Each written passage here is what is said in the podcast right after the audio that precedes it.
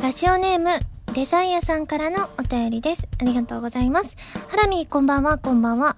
ハラマルくんのファーストシングル発売決定、本当におめでとうございます。シングルの表題にもなっている俺の瞳はオンリーユー。いかにもスタイリッシュな香りがプンプンしますし、どういった歌なのかぜひ教えてほしいです。といただきました。そうなんです。はらまるくんがなんとですね、あのーまあ、皆さんからのお声が多かったというのもあるんですけれども、ファーストシングルを発売することになりました。どういった歌なのかぜひ教えてほしいです？いやー、えっ、とですね、すごく、あの、俺の瞳はオンリーユーっていうぐらいなので、すごくね、かっこよく、ちょっとラブソングにはなっていますね。うん。そういった曲です。これでいいですか？ダメですよね。まあ、明るく歌ってください。絶対そう来ると思いました。え？ー、わかりました。じゃあ、と待って、マジですか。まあ、そうですよ。私は知ってますからね。あ、じゃあ、はらまるくんの声で歌うってこと、はらまるくんに歌ってもらうってことですもんね。はらまるくん、ちょっと俺の瞳をオンリーユー歌ってもらっていい？いいよ。じゃあ、聞いてください。俺の瞳はオンリーユー。俺の瞳は輝いている。俺の瞳はお前しか映さない。俺の瞳はオンリーユー。というわけで今週は原由美の俺の瞳はオンリーユーラジオ。改めまして、こんばんは、原由美です。原由美のまるまるラジオ略してはらまる。このラジオは毎回皆さんのお便りによってタイトルを変えるという、ちょっと変わった内容になっています。そうですよね。歌わなきゃいけませんよね。そのまま曲調だけの説明で逃がしていただけるとは思ってはいませんでしたけれども、何ですか？若干サザンっぽい感じしますね。それもしかしてじゃあ、はらまるくんの歌声と若干あのサザンさんに通じるものがあるのかもしれませんね。ってことはやっぱりこのファーストシングルも国民的に大ヒットするかもしれないってことですよね。じゃあ皆さんぜひぜひ俺の瞳はオンリーユーですか？ぜひぜひ よろしくお願いします。ということでですね、なんと私のリアルタイムでもクロスオーバーが発売になりました。なので皆さんからたくさん感想メールいただきましたのでご紹介しますね。まず、押しボタンさんです。ありがとうございます。ハラミこんばんは、こんばんは。フィフスシングルクロスオーバー購入してきました。ですがこの CD を手に入れるまでに相当な苦労がありました。事の発端は私が発売1週間前に家の近くの某アニメショップで内金予約をしようとしたのですがこの店では取り扱いのない商品でお取り寄せしても特典のポスターとポストカードがつかないということを店員さんに告げられてびっくりしましたそれを聞いて何としても私は発売日に CD とポスターとポストカードを手に入れたかったので発売日に家から「え？っ35キロ先の県内で最大規模のアニメショップで購入することにしました。運よくその日は大学の授業が1限までだったので、えー移動手段として自転車で向かうことにしました。すごい。使用時間は2時間半かかりましたが CD 新譜のコーナーでハラミーが映っている、えージャケットを見た瞬間に疲れが吹き飛びました。これからハラミーの新曲をたくさん聴いていこうと思います。長くなりましたがフィフスシングルが無事に発売されてよかったです。これからも応援しています。ということで。35キロも自転車でいやだって自転車で2時間半ってすごく遠いですよね。いやー嬉しいです。そんな中ね発売日に手に入れてくださって嬉しいですね。うんいっぱい聞き込んでくださいね。その他にも感想メールいただいております。ハンドルネームビメーダーさんです。ありがとうございます。原さんこんばんはこんばんは。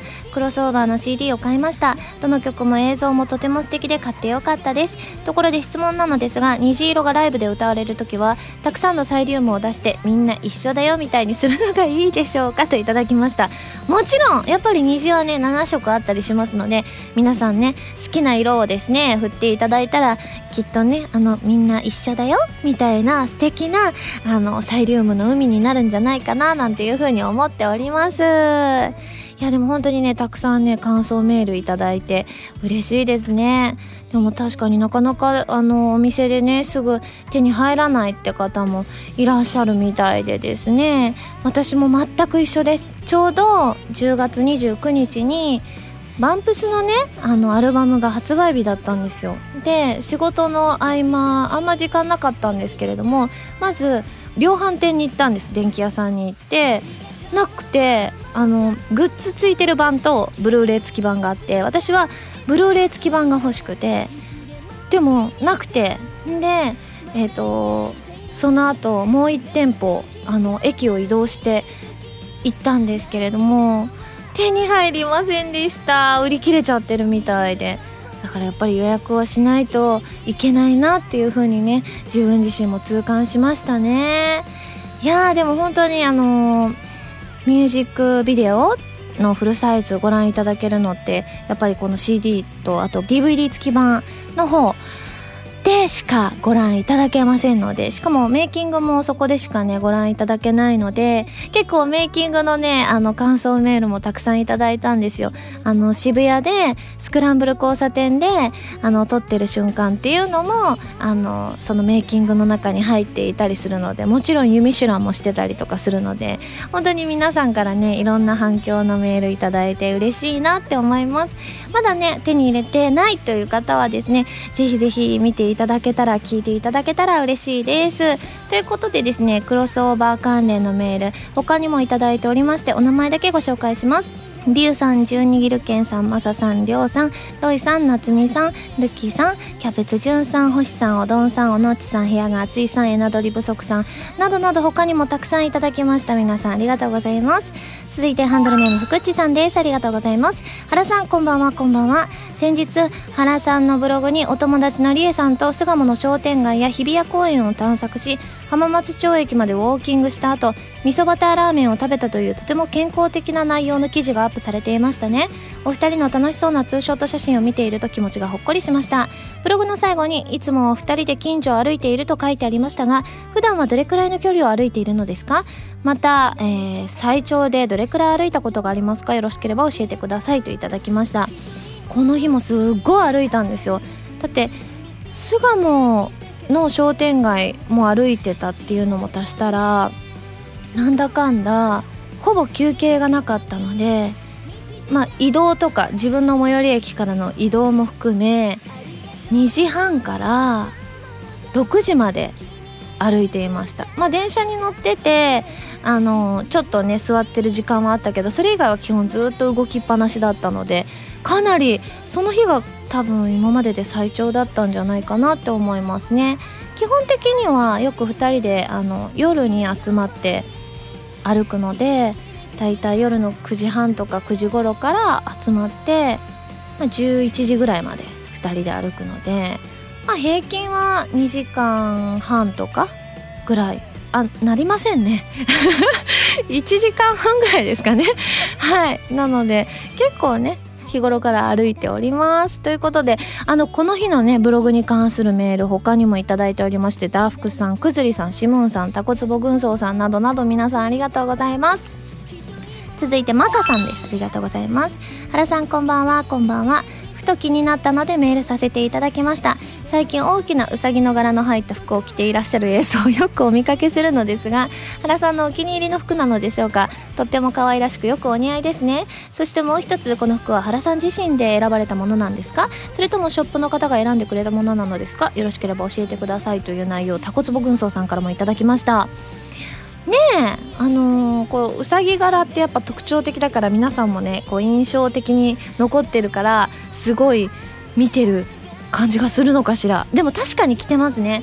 あのそれこそ映像撮りの時とかあと取材の時も一回来たりしたので、まあ、特徴ありますからね。これはねあの下のスカートあのちょっと何て言うんだろうなひらっとしたスカートを持っていてそれを買ったお店であのスカートを先に買ってその後それに合わせて何か合うものをっていうことで同じお店に行ってあの店員さんにいくつか4つぐらいかな？3つか4つぐらい出してもらってその中の2着買ったんですよね。ちょうどトリニティセブンのプレミアム試写会の時に着てた赤いお洋服と一緒のお店なんですけれどもその時に一緒に買ったんですよ。まやっぱりワンピースだとね一回着ちゃって終わりですって感じですけれどもやっぱりこう分かれているとちょっと上を変えたら雰囲気が変わった感じがするのでこれが着回しってやつなのかななんていう風に思ってですね私も大変勉強になっております。なのであのスカートはね結構いろんなところで着てたりしますので今後その着回しってやつにも注目していただきたいなと思います。では最後ゆずんさんありがとうございます。えー、ハラミこんばんはこんばんは。10月末はハロウィンでしたね。個人的にはいまいち馴染みが薄いのですが池袋のサンシャイン通りを使ったコスプレイベントが行われたりバンプスのハロウィンライブが行われたりと各地でいろんな盛り上がりを見せてましたね。毎年いろんな番組やイベントでもハロウィン企画などをやっていたりしますが今年ハラミーは何かハロウィンらしいことはしましたか？個人的にはいつかハロウィンらしい仮装したハラミーが見てみたいです。見てみたいですと2回いただきました。ねえ。でも本当ハロウィンらしいことといえばアイステというラジオやらせていただいてるんですけれどもそちらで仮装しました。ドン・キホーテで買いに行って父兄さんのコスプレだったんですけれどもそれぐらいですかね。いやなんかハロウィンパーティーとかねやってみたいんですけれどもねえ全然プライベートでそういう感じしてないですね。でもこの前やっぱりあの土曜日あのハロウィンの31日は確か金曜日だと思うんですけれどもその前の土曜日はやっぱり各地でいろんななんかコスプレしてらっしゃる人がいてうちの最寄り駅にもコスプレしてる人がいたりしたのでちょっと来年の目標としてプライベートでコスプレ何らかのハロウィンコスプレをするのはちょっと夢です。なんかすごく楽しそうなプライベートって感じするじゃないですか。そういうのやってみたいなと思います。ということで皆さんメールありがとうございます。それでは最初のコーナーに行きますよ。でもその前に CM です。どうぞ。原由美のフィフスシングル「クロスオーバー」が好評発売中です。タイトルチューンの「クロスオーバー」は初のノンタイアップ楽曲です。カップリングの「ディアブルスカイはプレイステーション3プレイステーションビータ用ソフト「この大空に翼を広げて」クルーズサインのイメージソングになっています。DVD 付き版にはクロスオーバーミュージックビデオも収録されています。皆さんぜひ聴いてみてくださいね。こんばんは原由美です。ゲームやエンタメの総合情報サイトファミツー .com では私のアーティスト活動の情報をどこよりも早くお届けします。もちろん「はらまる」も配信中ですよ。ブログの更新や予告映像の配信も行っていますのでぜひチェックしてくださいね。弓手段。このコーナーは全国各地の名産などを私原由美が実際に食べて皆さんに広めていくコーナーです。今回も名産をいただいて最大で星3つまでで採点させていただきたいと思います。え今回はですねなんとえっと差し入れをいただきましてこちらアニメキャラクターのスポーツグッズを、えー、制作してらっしゃるアミスポーツさんからの差し入れということでですね兵庫県のメーカー神戸フランツの神戸魔法の壺プリンでございます。すごい今冷えてますよ。キンキンに冷えておりますけれども。壺に入っておりますね。では早速開けてみたいと思います。はいということで今開けました。すごいこれなんか白いちょっとなんかクリームっぽいものが上にドドーンとありますけれども。ちょっとその魔法具合を確かめてみたいと思います。いただきます。あー美味しい。なんか甘さは割としっかりあるんですけれども濃厚。すごくねなんかね冷たいからなんかアイスとプリンの間みたいな感じがします。うん。あーすごくいいこれは。美味しい。うん。下にカラメルも入っていますね。うんうん。あ美味しさの秘密は3層になった3つの味ということでふんわりたっぷりクリームがありその後超濃厚とろとろカスタードがあり下にじっくり丹念に煮詰めたビターなカラメルソース。これね下までいくとねこのビターさがね超好きですね、うん、上の甘さと下のちょっとだけほろ苦い感じがもう絶妙にマッチしていて本当に美味しいですこれ。うん。うん。これ絶対冷やして正解ですね。うんうん。いやこれは本当に美味しい。うん。これほんとあっという間に食べちゃった。いや美味しい。これ感動したう。ん。美味しいよ。食べちゃった。食べきっちゃった。うん。はいということでですね。美味しくいただきましたので早速採点をしちゃいたいと思います。ユミシュランの評価は星。3つです。久しぶりじゃないですか星3つ。いや本当に美味しいのでこれ多分お取り寄せとかもできたりしますのでぜひぜひ皆さんも気になった方は食べてみてください。これねいい感じに水にも合うんです実は。実はってこともないんですけれども。うん。美味しいですね。はいということでですね美味しくいただきましたので感想を生 CM として披露したいと思うんですけど今回何にしようかなっていろいろ考えて今回ねあの名前が神戸魔法の壺プリンっていうののね魔法という部分に私引っかかりましてですね魔法といえば魔法少女。魔法少女といえばあれだなっていうのがあってまあご存知ない方もいらっしゃるかもしれません。まあでも私が今回やらせていただくのあの間違いなくオリジナルキャラクターですのであのぜひですねオリジナルキャラクターだと思いながらですね聞いていただきたいと思います。それでは CM スタート。ねえねえ君。僕と契約してツボプリンになってよ。願い事さえ決めてくれれば今この場で君をツボプリンにしてあげることもできるんだけど。んツボプリンになりたくない？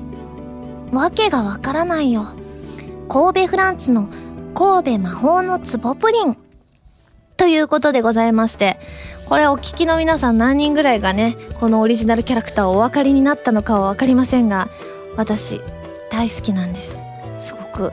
あの、ま、これはオリジナルキャラなんですが、この元のね、お話すごいね、大作なので、ぜひぜひね、あの、知らない方は、見てほしいなと思います、えー、このコーナーでは全国の名産情報を募集しています。名産をお送りいただくのではなくどこの何が美味しいかといった情報をメールでお送りくださいね。以上ゆみしゅらんのコーナーでした。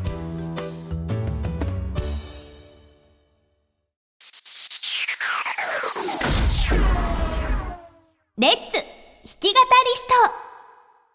このコーナーは私がギターのコードなどを覚えて立派な弾き語りができる人、その名も弾き語りストを目指すコーナーです。なんと、久しぶりの復活でございます。そして今回からお題を変更してお届けしていきたいと思います。なお、このコーナーではボスさんからお借りしたアンプ E バンド JS10 を使って練習していきます。あとは、いつものごとく、カズーさんの教則本、一番わかりやすい入門書、エレキギター入門も使っていきますよ。ということで今回から挑戦していくお題は先日発売されたばかりのクロスオーバーでございます。ね、クロスオーバー難易度高そうだなと思うんですけれどもしかも私なんとですねこの弾き語りストをお休みしている期間は一切ギターには触っていないのでなんと数ヶ月ぶりでございます。え今回挑戦するのはクロスオーバーの中の A メロ部分になります。えっ、ー、と、では、え、ー、と、コードをご紹介します。E マイナー e マイナー C C G G D E フラットディミニッシュ。E マイナー E マイナー C C G G D D でございます。E フラットディミニッシュが初めて出てきますけれどもすごくすごくねえ難しそうでございます。そしてえちなみに何ヶ月ぶりくらいですか？ということなんですけど。わからないです。これのコーナー多分あのスタジオの観覧の時にアンプが壊れてしまったんでしたっけ？あ壊れてなかったんですけど結局。だからあれ以来なので100回放送の時の収録でのちょい前ぐらいから多分弾かなくなったのかな？4ヶ月ぐらい？かなりのブランクなのでねまたちょっとねいろいろこれほら楽器ってねちょっと触ってなかったらねうーんってなるでしょ？だからちょっとねまたここから一からだと思ってですね 頑張りたいと思います。では早速弾き語りスタート。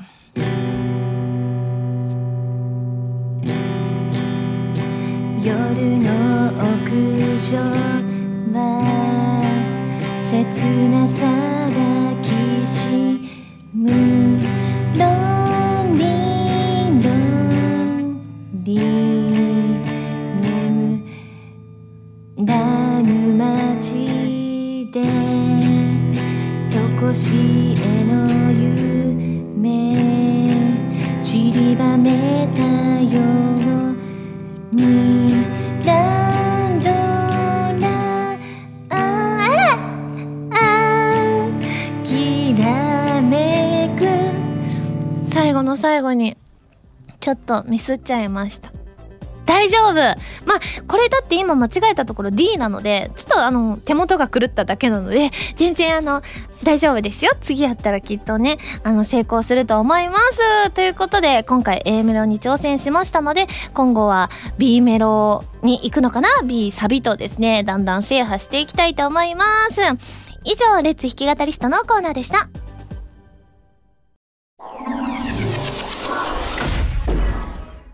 まるおたこちらのコーナーは普通のお便りから特定のテーマまでいろいろなお便りを募集して読んでいくコーナーです。募集していたテーマはこちらの3つです。まず最近言われて嬉しかった言葉そして私に経営してほしいお店そしてベムさんからいただいた日常の些細な贅沢でございます。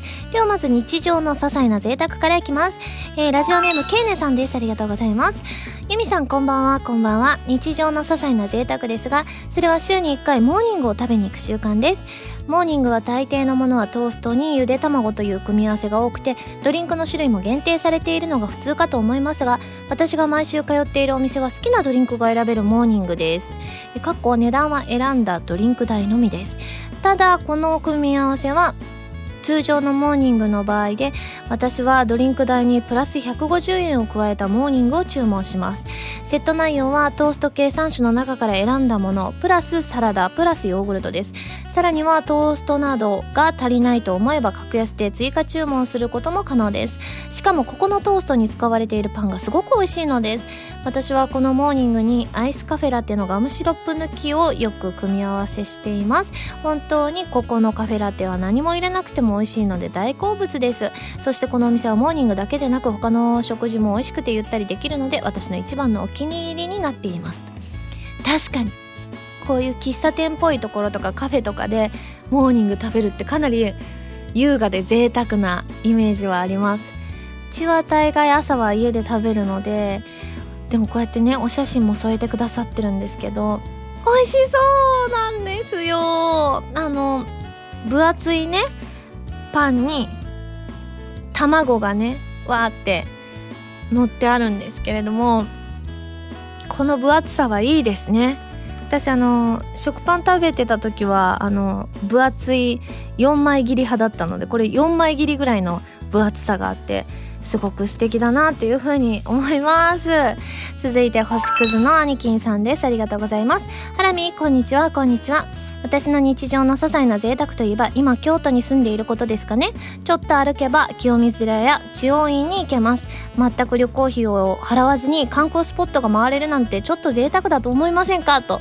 いいですね。京都私も大好きなのでやっぱり京都に住んでいるっていうとこういうねたまにしか私たちからしたら見に行けない京都のね神社とかそういったものがいつでも見られるっていうのはすごい素敵ですよね。羨ましいですね。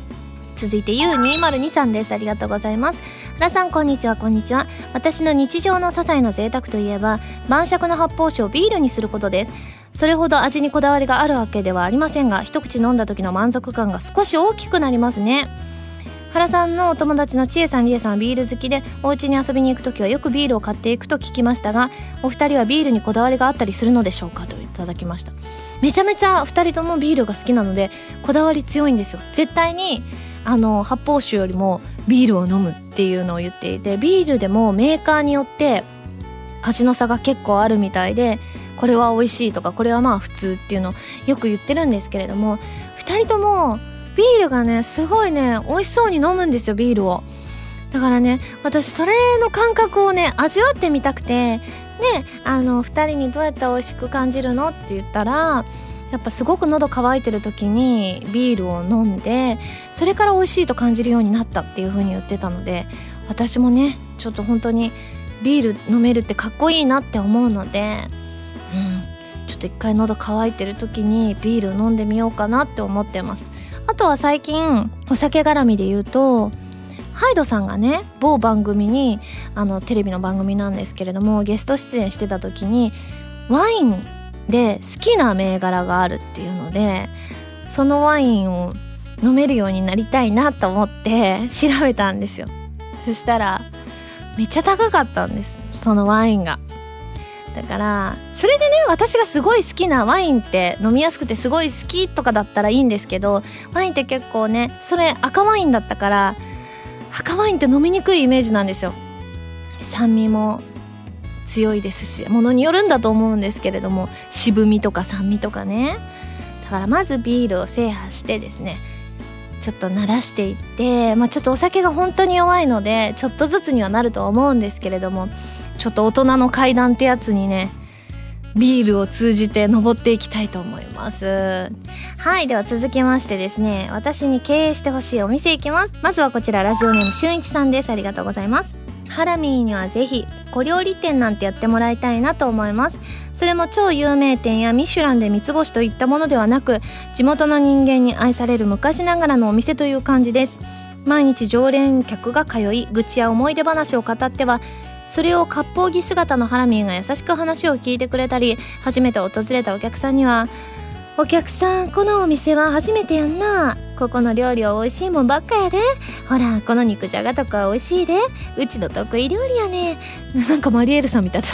なんて言って自慢の料理を振る舞ってくれたり。そうして店主であるハラミーとお客さんとがまるで家族のように仲のいいお店になっていたりしたらとても素敵だと思います。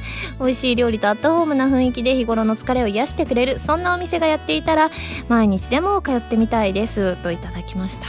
いいですよねこういうお店。なんかこういうお店があればねちょっとね家で一人ぼっちで寂しいなっていう人が来てくれたりしたらみんなで楽しい時間を過ごせたりしますもんね。あとはやっぱりこういう家庭料理みたいなのを出してくれるお店私すごい探してるんですよ。あの私基本外食派なので朝は家で食べるんですけれども。でもなんかやっぱりねパスタとかあのそういったものとかをねあの洋食とかねそういったものを毎日食べてるとやっぱりこうね健康面とかいろいろ気になってくるからちょっとこういうねお家で実家で出してくれるようなご飯を作ってくれるお店っていうの近くにあるといいですよね。続いてハンドルネームよしきさんです。ありがとうございます。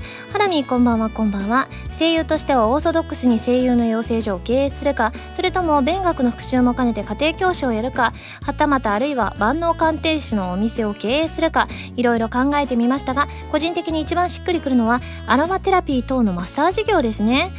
えー、オイルを用いて時間をかけてじっくりマッサージをされながらゆっくりお話しするというのは気持ちがいいゆえ体力的にも精神的にも疲れが取れますよね。おそらくハラミーにマッサージされたいという方はたくさんいらっしゃるのではないでしょうか。ちなみに私もその一人で弓テラピーを経営したら僕は絶対行きますと。私がマッサージですか？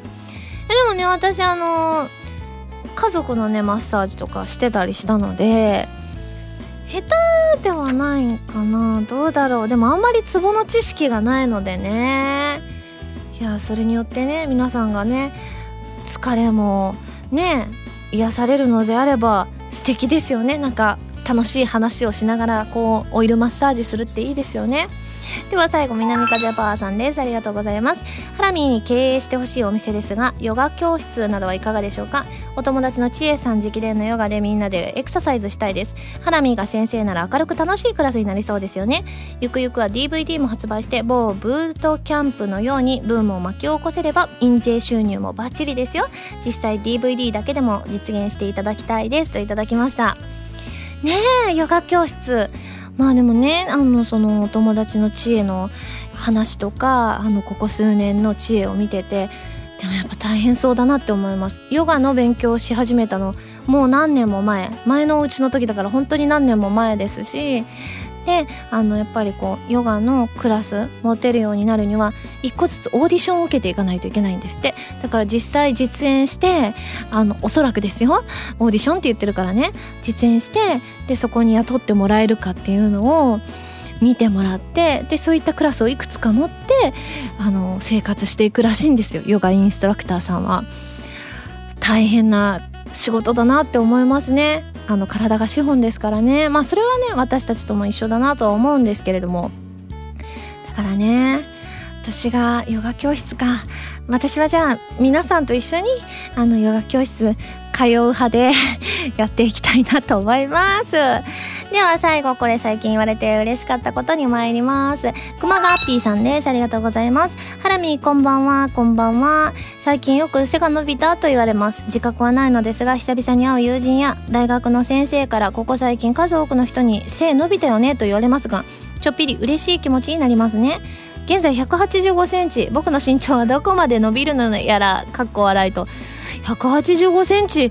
高いですよね。それでまだ背が伸びたって言われるってことは。どうなんでしょう。熊ガッピーさんはよくね眠るのかもしれません。よく眠るとあの身長伸びるって言うじゃないですか。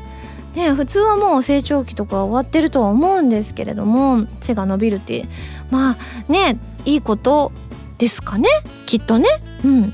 でもねその他にもあの痩せたって言って言われて嬉しかったですとお声があって。りょうさんとみのりんさんが書いてらっしゃったんですけど。私はねここ数ヶ月？12ヶ月？痩せたっていうのをよく言われるようになりましたね。よかったよかったって感じですよ。続いてラジオネーム M ゴリラさんです。ありがとうございます。ハラミこんばんは。こんばんは。僕が最近言われて嬉しかった言葉はいい声です。友人宅でお酒を飲みながらライブの感想を語っている時に会話の流れで仮面ライダーのベルトの音声の話になり僕がタイヤ交換。かっこタイヤ交換というベルトの音声があるんです、え、といったところこれが妙にいい声だと好評を博しました。自分では自分の声をいい声だと思ったことはないのですがこうやって言われるとなんだかちょっと嬉しいものですね。ハラミンは声優になる前に声を褒められて嬉しかったエピソードって何かありますかといただきました。ああ声優になる前養成所の時は私の声好きっていうのを養成所のクラスの子にあの何人か言われたことがあってその時すごい嬉しかったなって思いますね。確かにでも自分だとその自分の声って多分皆さんが聞いてるのとまた違って聞こえるのでまた思うことは違うとは思うんですけれどもでも私も先日ちょっと移動急いでいたのでタクシー乗ってた時にあの事務所に電話をかけてた事務所から電話かかってきたのかな？とりあえず事務所のデスクさんと電話で話していってで電話を切ってであのタクシーの運転手さんにその後電話すぐ切ったすぐ後なんですけどすごくお優しい声をしてらっしゃいますねってもしあなたのような人がコールセンターとかでもいいんですけどそうやってあのクレーム処理とかクレームとかあってでもあなたみたいな人が対応してくれたら許しちゃいそうですみたいに言われて すごい嬉しかったですね。ね。いやきっと M ゴリラさんもかっこいい感じに「タイヤ交換!」って言ったんでしょうねでは最後包丁くんですありがとうございます最近言われて嬉しかったのは兄ちゃんです甥っ子のセリフなので本当はおじちゃんが正しいのですがなんか嫌なので兄ちゃんと呼ばせています姪っ子もいてまだ喋れないのですが喋れるようになったら兄ちゃんと呼ばせようと思っていますとね兄ちゃんかっこダミ声でって書いてありますけれども。確かに。もうねうちも姪っ子よくあのビデオ通話するんですけれども。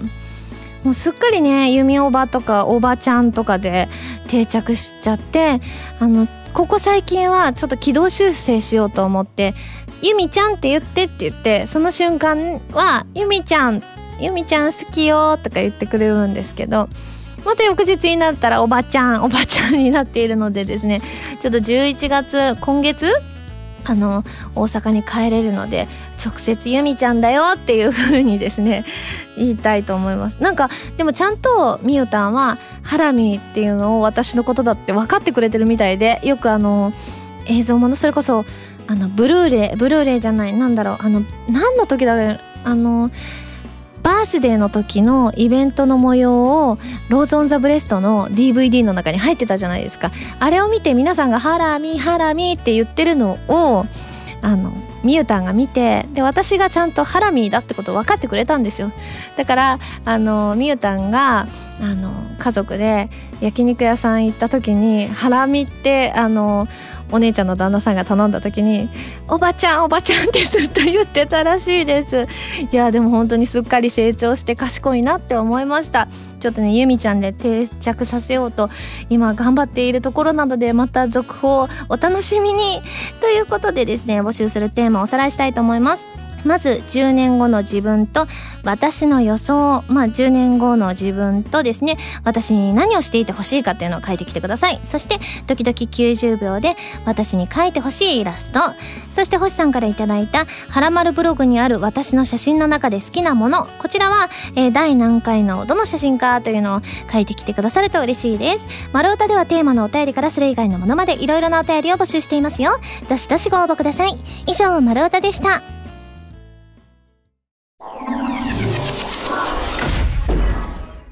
はらまるリスニングプラスこちらは私、原由美の新曲をお届けする視聴コーナーです。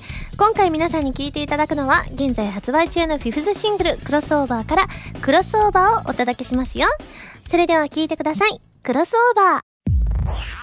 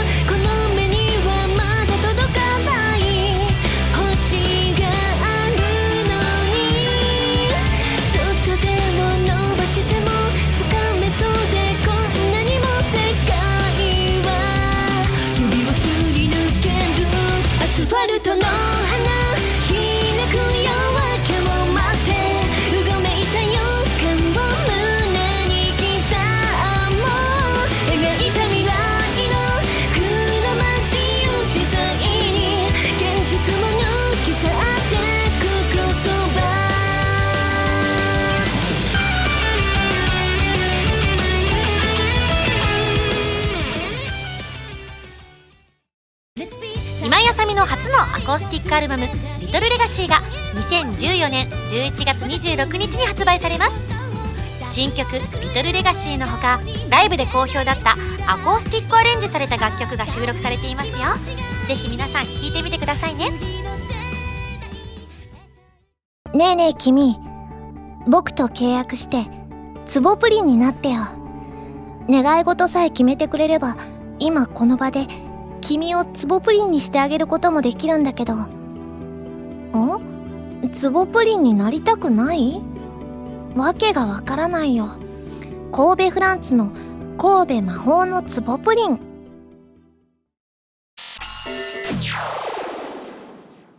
ピックアップファミ通ニュースこのコーナーは、はらまるを配信しているファミツー .com に掲載されたニュースを私、原由美がお届けするコーナーです。今回ピックアップするニュースはこちら。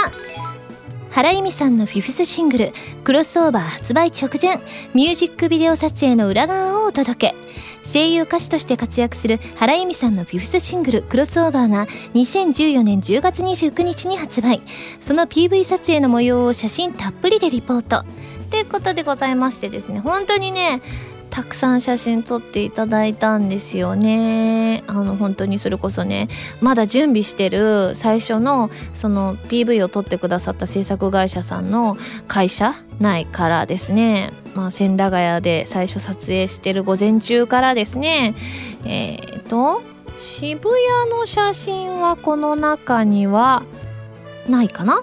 ないか。ないですがただお台場の写真がめちゃめちゃ多いです。あのラーメンとかね食べてるというかラーメン実はこれあのなんかで言いましたけれども私もう食べちゃった後だったのでラーメン別のスタッフさんのラーメンを一時期的にお借りしたんですけれどもあと眼鏡かけてハラマルポーズをしてる写真とか本当にいろいろありましてですねお台場でも本当にたくさんあの昼から夜までがっつりと写真撮っていただきましたね。この中で私のお気に入りはですねお台場のね写真の中ですごく引きで撮ってる望遠レンズが写ってる写真があるんですけれどもその上の段の左側ですね。あのちょっと目がどっか違う方向を見て笑ってる写真なんですけれどもこれがちょっと自然体チックであとなんかちょっと風に揺られてる感じがですねいいなって思います。本当にたくさん写真載っていますのでまだ見てない方はぜひぜひ見てくださいね。以上ピックアップファミ通ニュースのコーナーでした。